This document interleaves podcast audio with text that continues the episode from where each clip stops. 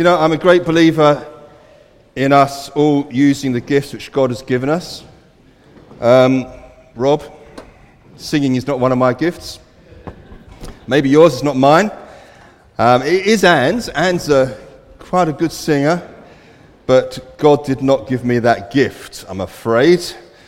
So I suggest in the future, if you uh, invite us over here, you don't ask me to stand up and sing.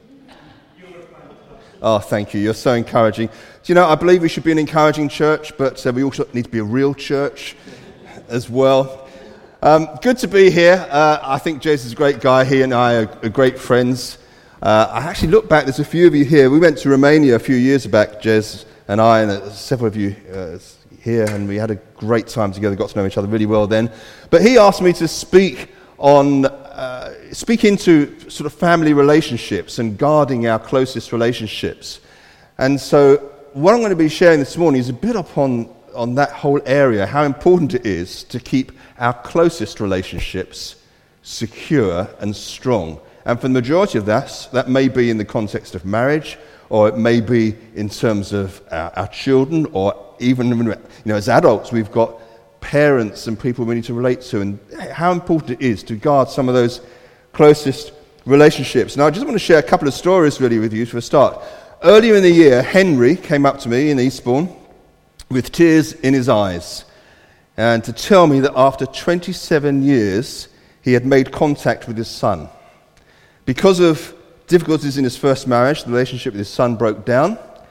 And over the years, it got harder and harder to put right. And for Henry, this was so hard because he didn't realize that he had a grandchild. He didn't realize that uh, he had a, a, daughter in law. And so, after 27 years, he felt, I must make positive steps to restore what's been lost. And finally, after prayer and uh, you know, really seeking God, a few months ago, he met up with his son after 27 years, and the relationship was restored. Alex came up to me, uh, was chatting to me a couple of weeks ago. When we moved down to Eastbourne, I remember talking to Alex and he was saying, It's so hard. I've lost contact with, uh, or the relationship rather, with my daughters has not been good. And then last week we were chatting. He said, You know, my eldest daughter now, she's one of my best friends. Relationship had been restored. Over recent years, uh, we've actually had our highs and lows. We've had highs when we hear of marriages that were on the brink of breakup, and then the couple worked through the issues and were fully restored. And we've had loads, to be honest with you, where marriages have broken down. Yesterday, I was officiating at uh, a rededication of vows from a couple who'd been together for 40 years. They hadn't been married for 40 years, but they're both 60, and they wanted this year to be a year celebration, so celebrating 40 years of being together and the fact they're both 60 years old. And it was a wonderful celebration. It was, it was a great, and I love celebrating long term commitments where people have worked through relationships, not without their challenges, but yet continue to work through them. Sadly, last week, or a couple of weeks ago, I had this email from a, a pastoral leader in a church in Suffolk. I'm writing to you with deep concern as we're being challenged by many marriage splits. I'd appreciate your advice and any information or approaches you can provide on how we can instill in our congregation the importance of supporting marriage within the church. You know, sadly, broken relationships are, are all too familiar. So today I want to look at the importance of us guarding our closest relationships. And for you, that may be your marriage, it may be your relationship with your own children, or as children, it may be your relationship with your parents. But all of us have, uh, have, uh, have got relationships which are close and dear to us. And it's, you know, those ones which tend to be the real challenge for us to work at because those that we, we have to uh, work through in, in daily life. So I want us to look at Colossians chapter 3 and verses 12 to 21. So we'll read it together.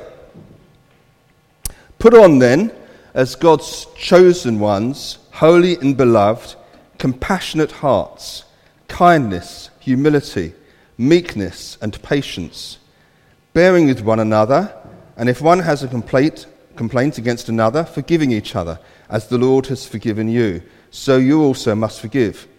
And above all these, put on love, which binds everything together in perfect harmony.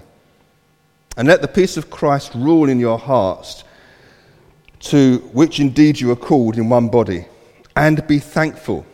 Let the word of Christ dwell in you richly, teaching and admonishing one another in all wisdom, singing psalms and hymns and spiritual songs, with thankfulness in your hearts to God. And whatever you do, in word or deed, do everything in the name of the Lord Jesus, giving thanks to God the Father through him. Wives, submit to your husbands as is fitting in the Lord. Husbands, love your wives and do not be harsh with them. Children, obey your parents in everything, for this pleases the Lord. Fathers, do not provoke your children, lest they become discouraged. You know, relationship is actually at the very heart of God. God is not on his own, He's God three in one Father, Son, and Holy Spirit. And at the very center of God is this wonderful, intimate, perfect, harmonious relationship. He's perfect and extravagant in his love. So, out of his wonderful relationship with God, he also overwhelms us with his love, that we're drawn into this relationship with God. That's why we're made. You know, his love overflows out of extravagance towards us, and God exists in perfect harmony and unity within the Godhead Father, Son, and Holy Spirit, all uh, understanding as it were, their roles and their purpose and how God has formed them, uh, has formed his relationship, that it should be one of perfect unity and harmony. And so, when relationship is broken, uh, it grieves God because it's contrary to God's very nature. You know, God's nature is one of unity and perfection. And when relationship breaks down, it grieves God's heart. Uh, there was a time when all of us were out of relationship with God. And that's why the God, gospel is just so wonderful, because God has redeemed us and restored us. We are far from God, and then we're brought close. He's, he's made it possible through Christ for us to have a relationship with the one who created us. That is absolutely marvelous. And so God is at the very heart of restoring relationship. It's wonderful news. Nothing can separate us from God's love. When we are in Christ, nothing can separate us from his love. He'll never leave us, he'll never forsake us. It's just a glorious truth that God loves us that much. It's all been done in Christ. So being in right relationship with God enables us to be in right relationship with one another. Relationship is so much at the heart of God. And I just want to make three points this morning and spend, I guess, most of the time on the last one as we look at some of the practicalities which Paul goes through here. It's just interesting, this sequence in this passage, that it starts with truth and then it goes down to the practicalities, the daily working out, husbands and wives, children, fathers. That's how uh, Paul sort of speaks. And, and, you know, the gospel is very practical. It's how we work it out in daily relationships. So there's three things I just want to look at. The first is, I'd say, know who you are. Secondly, live by who you are. And thirdly, let's bring glory to God in who you are. So, know who you are. If you look at this, uh, this passage in Colossians, it's only in understanding who we are in Christ that we're able to ever live out the Christian life. Now, I believe that over the summer you've been doing a series on being in Christ. And when we know who we are in Christ, that affects us and, and the very way we live. So if you look at uh, right at the very first part of this passage in verse 12 put on then as God's chosen ones, holy and beloved. You know, that is who we are. We are God's chosen ones. We're holy and loved of God. You've been chosen by God. You're not a mistake, you're chosen. And He's chosen you irrespective of your circumstances, what you've done, where you've come from. He has chosen you. And it's a wonderful thing to know that we are chosen by God. It's God who's redeemed us, it's God who's restored us. God took the initiative to restore a relationship which is broken down. So, when through our own sin we are separated from God, what did He do? He sent His Son to restore us, to restore relationship. And so now you are chosen. I am chosen. I'm a child of God. Total security. It's wonderful. It's who I am. And in 1 Corinthians 1, verse 26 to 28, Paul again says this For consider your calling, brothers. Not many of you are wise, and that's certainly me, according to worldly standards. Uh, it doesn't say not many of you were singers, but you could put that in there as well, because uh, I wasn't. Uh, not many were powerful, not many were of noble birth, but God chose what is foolish in the world to shame the wise. God chose what is weak in the world to shame the strong. God chose what is low and despised in the world, even things that are not, to bring to nothing things that are. That are. You know, some of you became Christians out of stable backgrounds. Wonderful. But others would have come from broken families, broken relationships. And there may be some here, even today, where you know that there are relationships which need to be restored and have been broken. But doesn't change the one iota the fact that God chose you. He chose you out of your circumstances to love you and for you to know that you're loved of God. He chose you uh, in order to show and demonstrate his power in changing us and to turn, uh, turn uh, to change our circumstances as well. That's what God does. You know, before I became a Christian, I was incredibly insecure, low self image. Uh, I was a kid at school who was bullied and all those sort of things. Then God came in and changed me. He changed me out of the circumstances I was in and turned me around. Everything changed when God got a hold of me. So he declares us holy and blameless. We are made acceptable to him because of what Christ has done for us. And it's through Christ that we come. Now, now some of us disqualify ourselves before we've even begun, you know, comparing with others. God has chosen you from your situation and your circumstances. God chose you as you are in order that you might become what he wants you to be. And when we understand who we are, that we're chosen by God, that then helps us to understand that nothing is impossible for God in terms of restoration, in keeping our relationship secure and strong. God took the initiative, not us. When we strive to achieve, it's because we've forgotten who we are. Know who you are. You're a child of God. That's the first point. Secondly, live by who you are. You know, if we know who we are, and I'm sure you must have covered this in your series about being in Christ, if we know who we are, it so much helps us to live in the way that God wants us to be, to live by who we are. How we relate to God and to one another. It's how our relationships are worked out. You know, God takes people from every background and circumstances and He puts us together. And he does that in order that he might bring glory to him, taking people from different circumstances, different social backgrounds, different ethnic backgrounds. And this is the glorious truth of the church that we become one in Christ. Only through Christ can those things which have been broken be restored. Our togetherness, is not based upon common interest or background, but it's our unity in Christ. So, going back to the very start of this this passage, it's really interesting to see what Paul says. The first thing he says is, Put on then, as God's chosen ones, holy and beloved, compassionate hearts, kindness, humility, meekness, and patience. Put on love, which binds everything together. He, he, he keeps on using these words, put on. Uh, it's like it's something that we have to do. If you know who you are, then you put on what relates to who you are. Paul tells us to put on a whole list of these attributes. Put, it's like putting on clothes. It's who you are, so you put on what you are, which is who you are. There's one thing guaranteed to upset Anne, and that's if I go back home this afternoon and I decide I want to cut the grass. And I go out and cut the grass with my best clothes on. And I confess it has happened. Because what happens? I get end up with torn clothes. I get caught in the rose bushes and tear my best shirt. She, she won't be very happy if I do that. Now, if I'm doing the garden, I ought to put on gardening clothes. Likewise, yesterday, when I was officiating at this uh, rededication of marriage vows, I don't think it been, I'd look very popular if I turned up in my gardening clothes. In fact, I said to Eve, I said, what's the, what's the, um, you know, the dress code? She says, well, it needs to be smart. Don't want you coming in jeans. I mean, it'd be inappropriate to go to a wedding, wouldn't it, in, in gardening clothes. And I'm sure, John, when you're, doing, you're out working, you don't go out in your best suit. It would be inappropriate.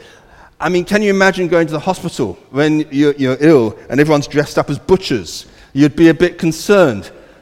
Or if they're dressed up as policemen. You know, if you're a doctor, you put on doctor's clothes. If you're a policeman, you put on policeman's clothes. And you have the right clothes in the right context. Therefore, when we know who we are, we put on that which represents who we are.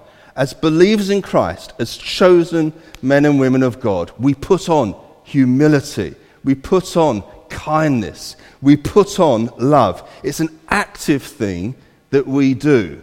Now, we need God's grace and help to do it, but it's something that we actively put on. We put on the clothes that are appropriate for what we are. As believers, our natural fit is how Paul describes us in these verses. It's natural. As believers, it should be natural that we are forgiving, that we are compassionate, that we are living together in meekness and patience and humility. That's what represents who we are as believers. It's, it's who we it should be our very nature. We're chosen. Now, this is who you are. Now, live as who you are. And you live it out by understanding this is how we are to be.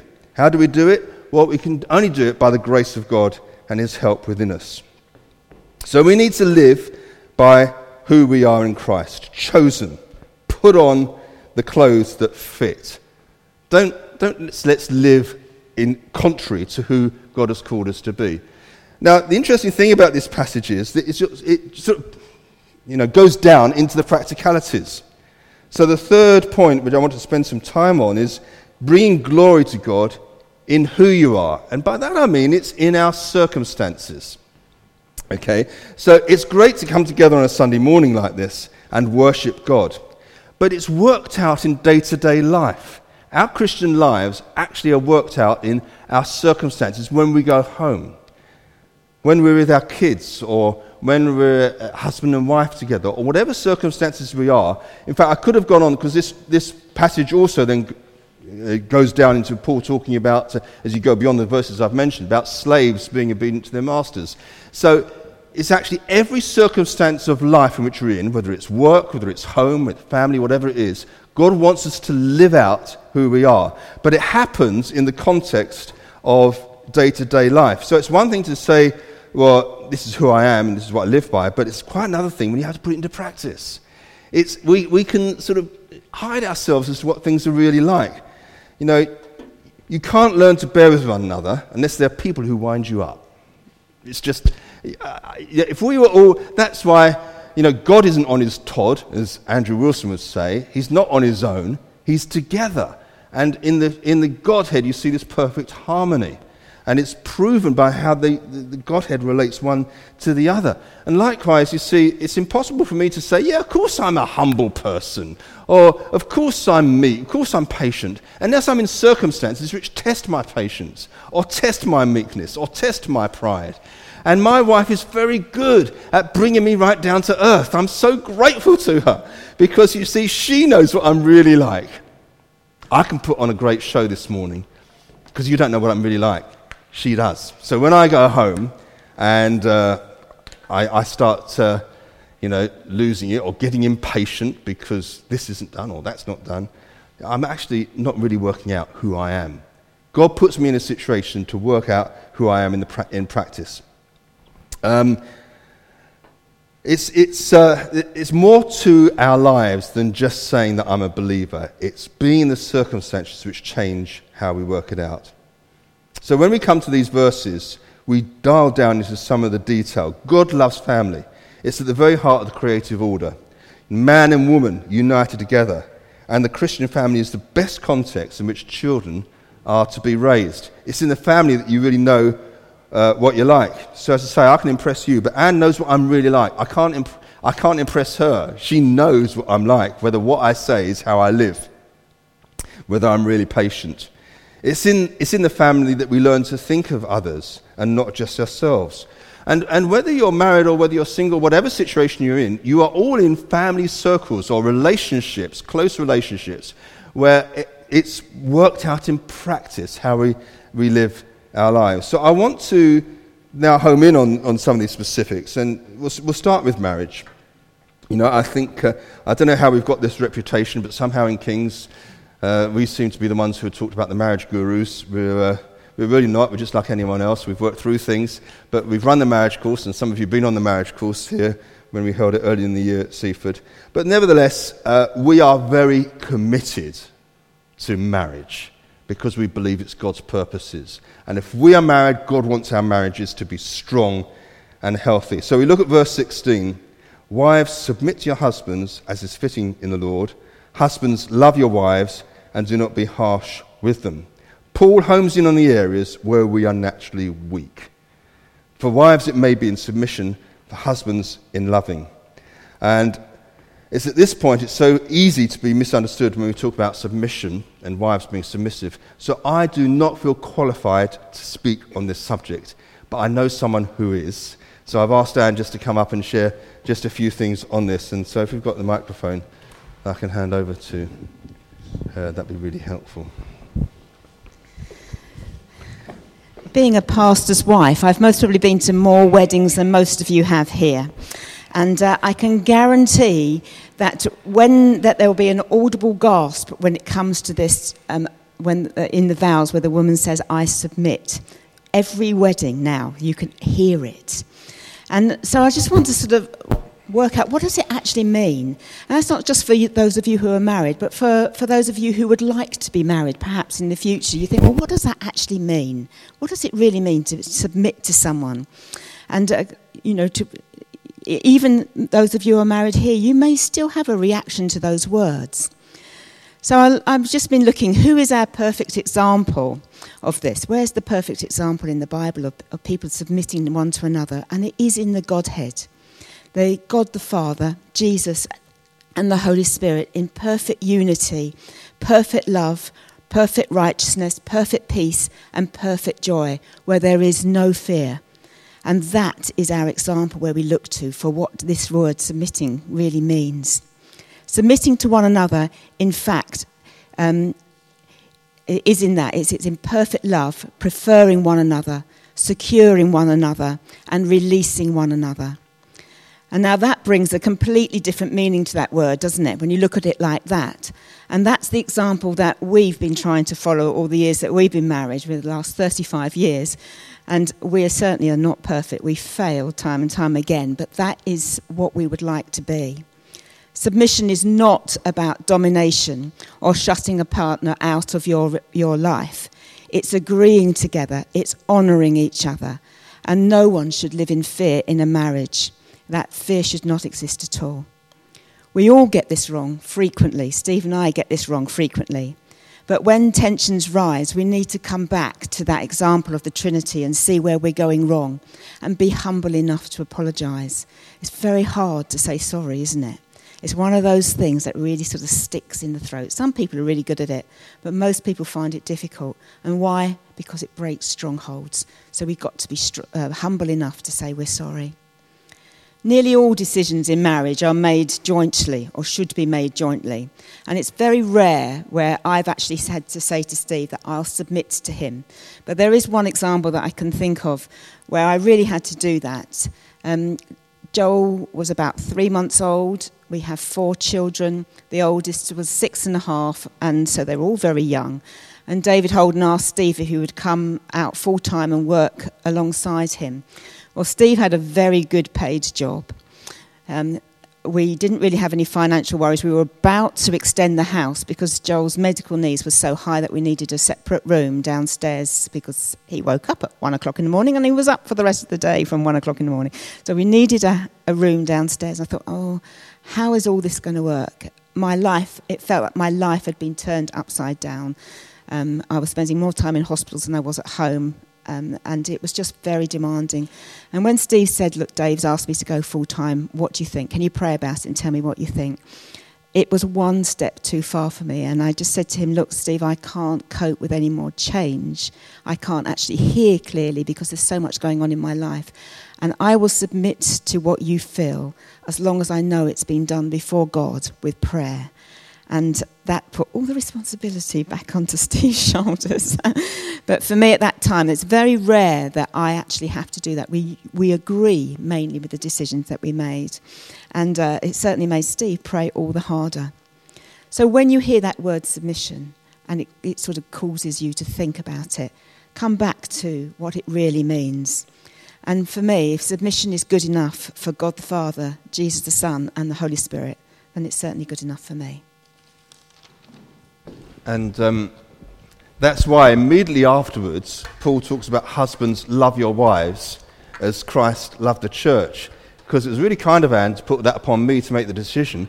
But what actually it meant was I had to make sure that my motivation was one of love and not one of you, I want you to do this.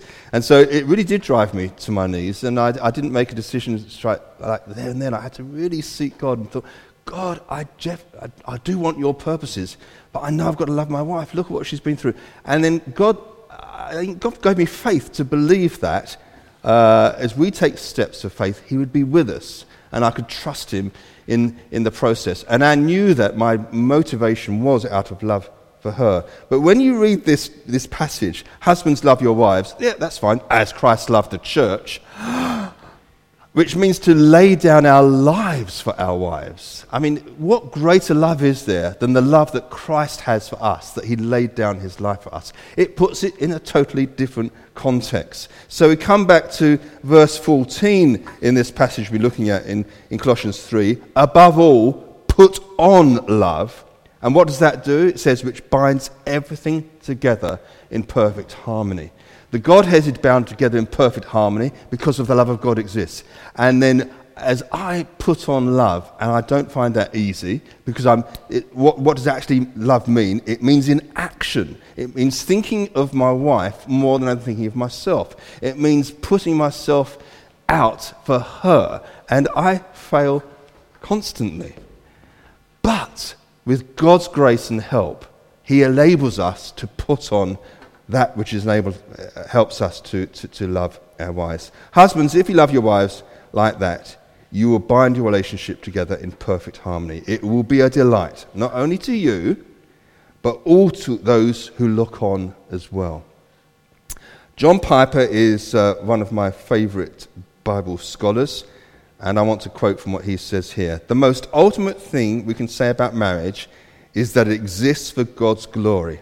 That is, it exists to display God. Now we see how.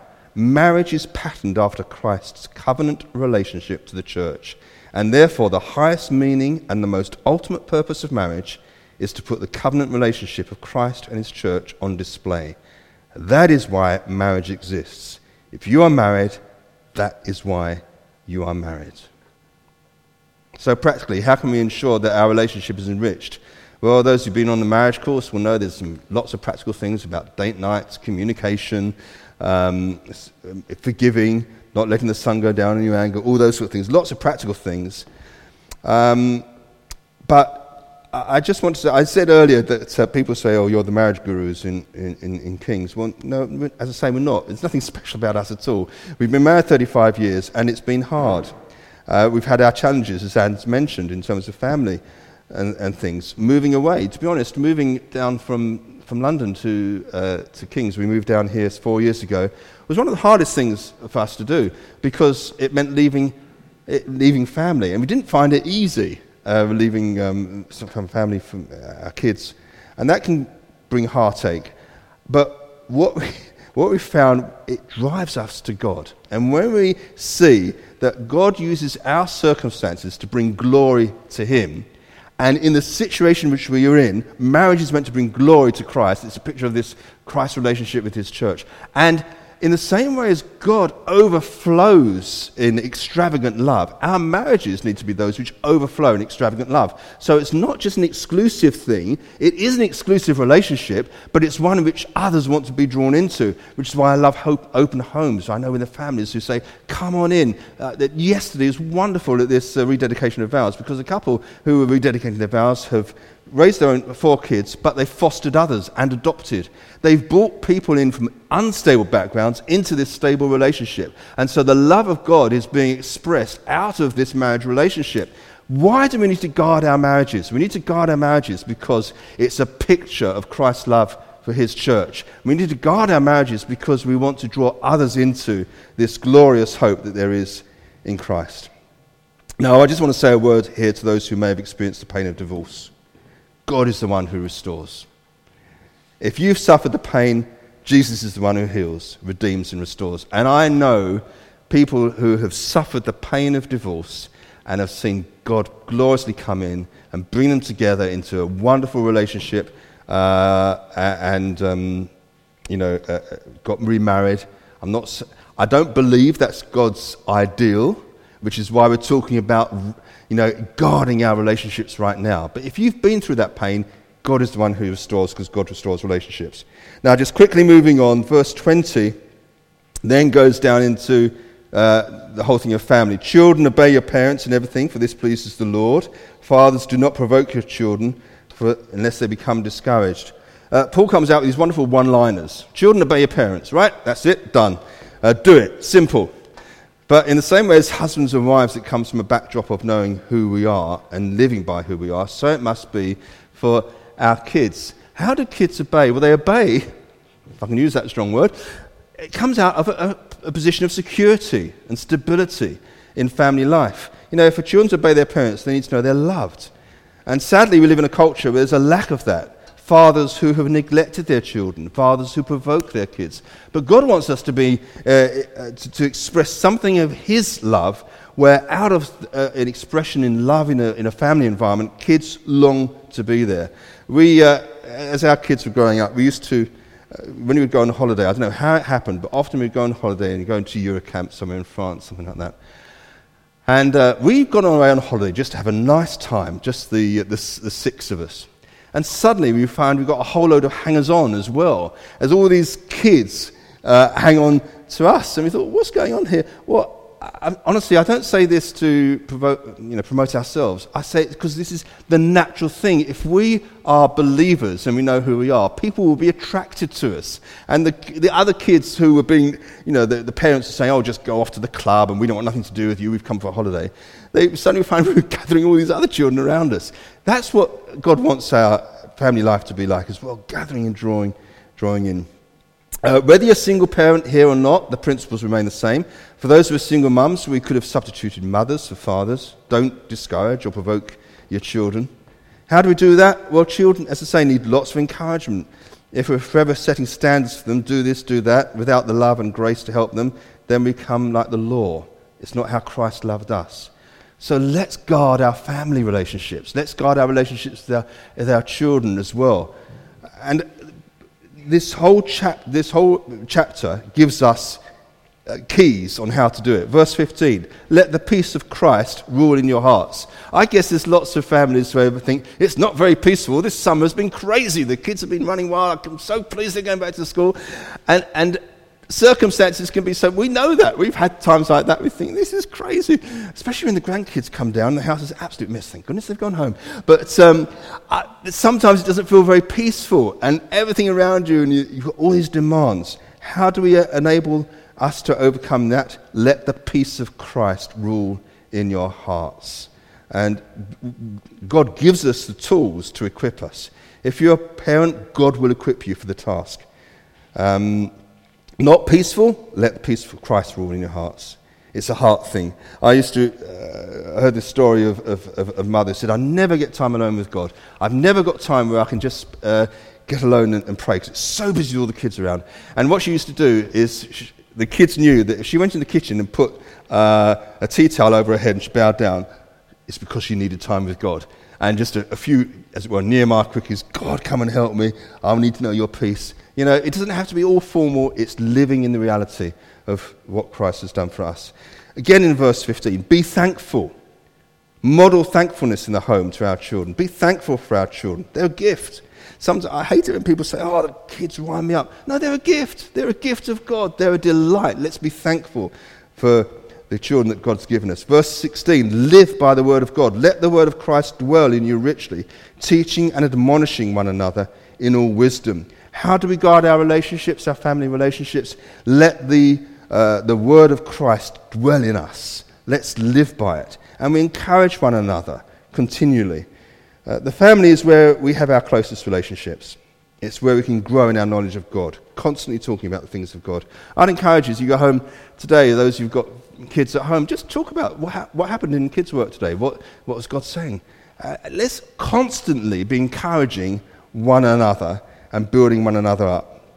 And then verse 16, singing psalms and hymns and spiritual songs with thankfulness in your hearts to God. Well, if you can't sing like me, you know, doesn't matter. God loves you, loves to hear us sing. Let our, there's this wonderful sort of picture, really, of, of Christian life just being a joy and loving God's presence. We used to, we used to put on CDs and things and jump and dance around the room, just, just having fun. Very, very natural. Uh, our kids learnt to, I think, hear from God just by us enjoying God and just being very natural together, singing psalms, hymns, and spiritual songs. Joel loves to, um, loves to worship and sing, and uh, he'll get his karaoke machine up when he gets home. I know God loves to hear him. Um, we like to hear him now and then as well, don't we, Joel? But uh, he may not be that tuneful, but God loves it. Let's not be worried about that. Let's just enjoy being together in, in, and encouraging one another. Prayer is exciting because we're involving God in our lives and teaching our children to trust Him. Uh, as parents, we need to pray for our children and teach them to pray. You know, worship is a lifestyle. So, look, I don't think I want to say any more, really, but I, I, my prayer is that there aren't people here who 27 years' time say, I lost contact with my son or my daughter in the same way as Henry did, or my marriage went through difficulties and it parted. Let us see that God has a real purpose for the relationships in which we find ourselves, in our closest relationships, whether it's in marriage or with our children, if you're a single parent, or even if you're living on your own. You know, God has still got relationships which are close to us. And we need to work at those. And you may be, you, there may be people here who you've lost contact, some of your closest family. I'd encourage you, let's guard them. Let's keep praying and believing God that He can bring uh, His glory to Him in the circumstances in, in which we find ourselves. So, in closing, let's know who we are. We're chosen of God.